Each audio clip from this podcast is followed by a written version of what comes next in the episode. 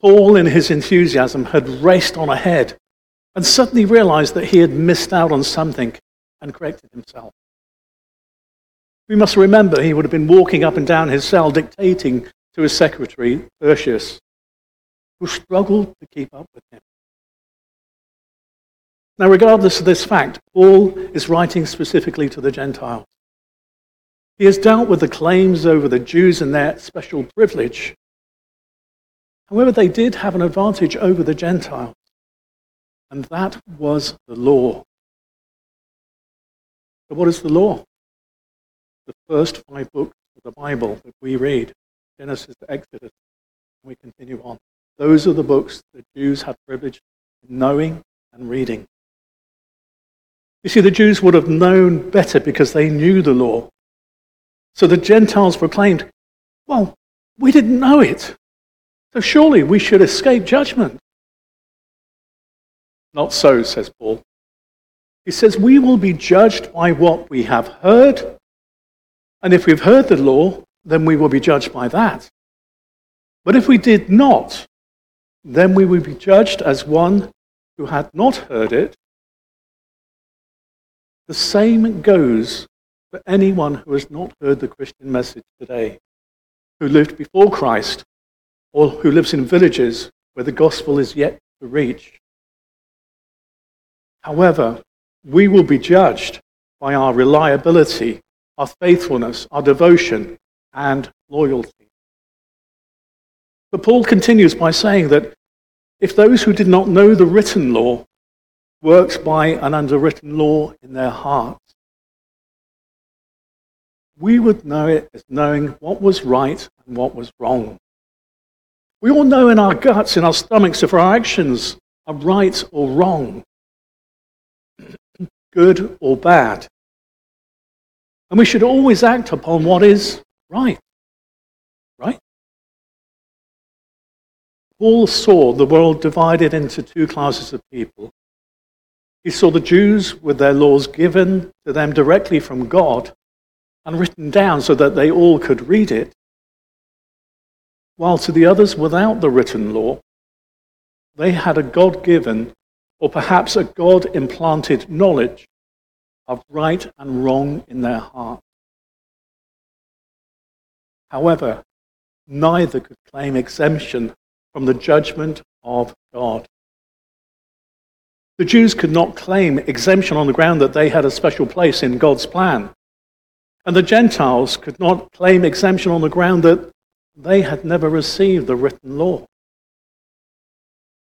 The Jew would be judged as the one who had known the law, and the Gentiles as one who had a God given conscience. God will judge accordingly to what a person knows or has had the chance to know. Here I must stress that God's judgment is inescapable, verses 1 to 4. What is it about humanity that makes us critical of everyone else but ourselves?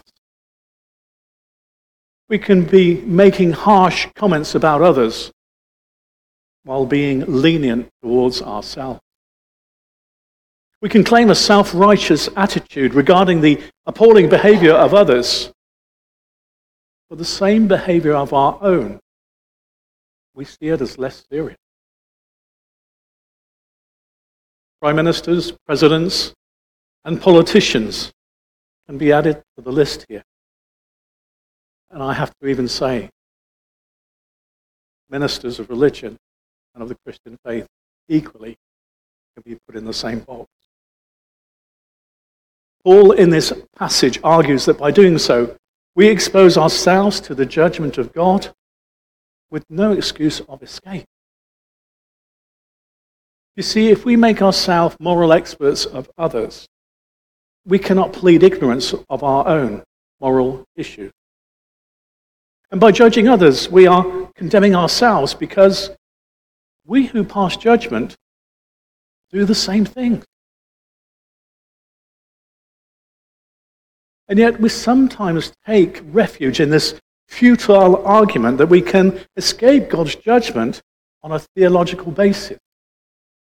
We, we appeal to God's character and to the richness of his kindness and generosity and patience.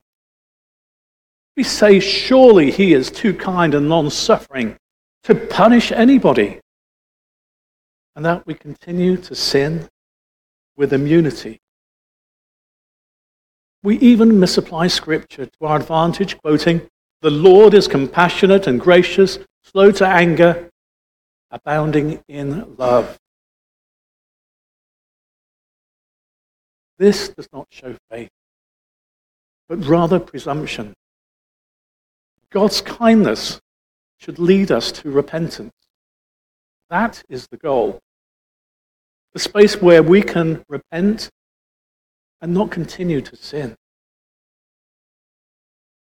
In verses 5 to 11, we see that God's judgment is righteous. If we presume on God's loving kindness and patient kindness, it's a sign of stubbornness in our unrepentant heart. Paul continues with God's righteous judgment. A quote from Psalm 62 or Proverbs 24 where God will give each person according to what he has done. It also occurs in the prophecies of Jeremiah and Hosea, worded as, I will bring down on their own heads what they have done. Jesus himself repeated this, as did Paul. And again, not surprisingly, we find it reoccurring in the book of Revelation. It must be said, though, that some people think that Paul has taken loss of his senses in saying that salvation is by faith alone, and then followed by saying, No, it is by good works. Paul is not contradicting himself. He is saying that although justification is indeed by faith, judgment will be according by works. When we are put under God's righteous judgment, it will be what we have done and seen to do, which will be our public evidence and a public sentence passed. The presence or absence of a saving faith in our hearts will be disclosed by the presence or absence of good works of love in our life. Both Paul and James teach us the same truth that authentic saving faith invariably issues in good works. James said, I, by my works, will show you my faith. And Paul said, faith works through love. Verses 7 to 10 detail verse 6, mainly that the principle of the basis of God's judgment will be what we have. Here lies two parallel sentences, carefully constructed, which concern our goal, what we seek, our works, what we do, and our end, where we are going. Verse 7 says, To those who patiently doing good seek for glory and honor and immortality, he will give an eternal life. Verse 8 says, while for those who are self seeking and who obey not the truth but wickedness, there will be wrath and fury. You see, those who earnestly seek God and seek God's blessing in doing good, they show the hallmark of genuine believers. Those who are self seeking, infatuated with themselves, they reject the truth and follow evil. And that will seal their faith. so, to those who seek God and persevere in goodness, they will receive eternal life. While those who are self seeking and follow evil, they will experience God's wrath. Verses 9 to 10 reinstates the same solemn alternatives with three differences. First, he simplifies the two categories of people into every human being who does evil. Verse 9. And everybody who does good. Verse 10. And as I said earlier, Jesus made the exact same division. Secondly, Paul explains their two destinies, where one is in trouble and distress, emphasizing its anguish, and with the other as glory and honor, adding peace to those who have had a reconciled relationship with God and with each other.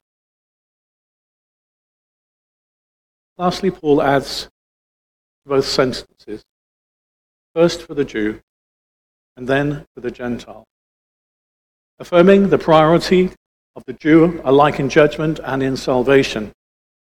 Therefore, declaring the absolute impartiality of God. But God does not show favoritism. So far, we have seen that the judgment of God will be righteous according to what we have done, impartial as between Jews and Gentiles, and without favoritism. Paul now develops in relation to the Mosaic law. Jews and Gentiles appear to differ fundamentally from one another, And that the Jews hear the law, possessing it, listening to it in the synagogue every Sabbath day, whereas the Gentiles do not have the law. It was neither revealed to them or given to them. But Paul insists that they both have a heart that knows right from wrong. However, Paul states that all who sin, or more correctly translated, all who sinned, his point is this that all who have sinned will perish, respectively, if Jew or Gentile, whether they have the Mosaic law or not. God's judgment will also include the hidden areas of our lives. God will judge our secrets. Scripture has already told us that God knows our hearts, but there is no chance of a miscarriage of justice on that last day. All facts will be known, which include our motives. Secondly, God's judgment will take place through Jesus Christ. He claimed that the Father had entrusted all judgment to him, and he regularly spoke of himself as the central figure in the day of judgment. It was in Athens where Paul declared that God had fixed the day and appointed the judge. Remember when Peter met with Cornelius, where he said, It is of great comfort to know that our judge will not be other than our Savior. But did you know that judgment is part of the gospel? That God will judge our secrets. Paul wrote, through Jesus Christ, as my gospel declares. Now, this probably means that the good news of salvation shines forth brightly when it is seen against the dark the dark background of divine judgment. You see, we cheapen the gospel if we only say it is a deliverance from unhappiness, fear, or guilt, or other felt needs, instead of a rescue from becoming wrath. This universal knowledge of God's law, which Paul has been explaining in verses 12 to 16, is an essential basis both divine judgment and of Christian mission. Initially, the law is the basis of divine judgment. We have heard Paul saying that God has no favorites, that Jews and Gentiles will be judged by him without discrimination, and that both parties have some knowledge of his law. None of us can plead ignorance. For we all have sinned against the moral law that we have known in our heart. The point here is that all humanity has known something of God and goodness and have suppressed the truth to indulge in wickedness. So, rightly so, we all come under the judgment of God. Furthermore, the law is the basis of Christian mission which includes both evangelism and social action. Dietrich Bonhoeffer was correct in his writings from prison during the Second World War when he said, I don't think it is Christian to want to get to the New Testament too soon or too directly. What did he mean by that? He knew that until the law has done its work of exposing and condemning our sin, we are not ready to hear the gospel of justification. It is hard for me to say this as we're facing a difficult time ahead. But human beings are moral beings by creation. We are created to believe and act truthfully while having a sense of guilt and remorse for what we have done wrong. Simply, if we do not, then sin has darkened our conscience. But did you know that feeling guilty is healthy? For it brings us back to our knees seeking forgiveness in Christ. That is something we can pray for the person who has swindled us.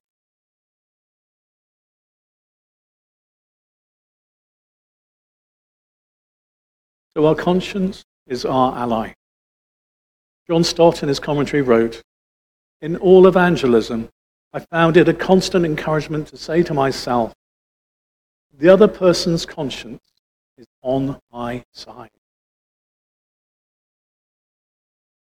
Even though it is not spoken of in Paul's teaching in verse 12 to 16, we can conclude that securing justice in society is another legitimate deduction here. For the same moral law which God has revealed in Scripture, he has also stamped on human nature. You see, he has written his law twice, internally as well as externally, in our hearts and through our Bibles.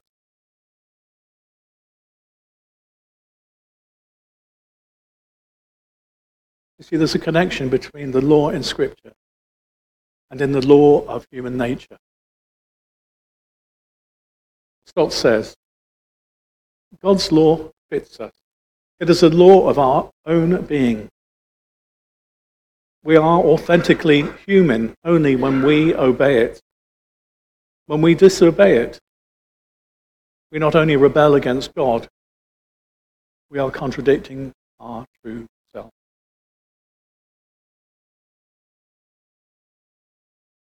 I believe every human community knows a sense of right and wrong, and an accepted set of values. Yes, I know that cultures can teach otherwise, but a bedrock of good and evil remains within each one of us. And that love is always accepted as superior to selfishness. I believe that lawmakers, politicians, and educators can assume that God's law is good for society. And I also believe that many know it.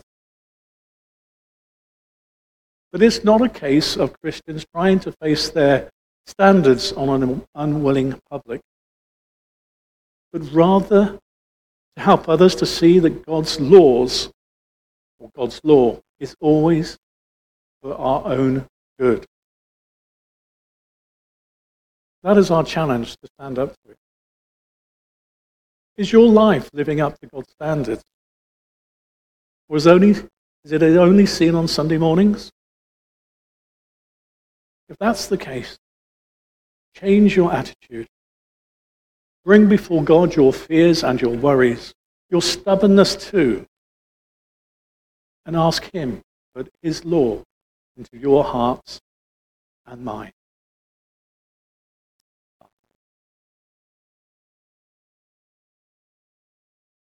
Take a moment to reflect on God's word. Has it spoken to your heart? You've been challenged you need to do something about it.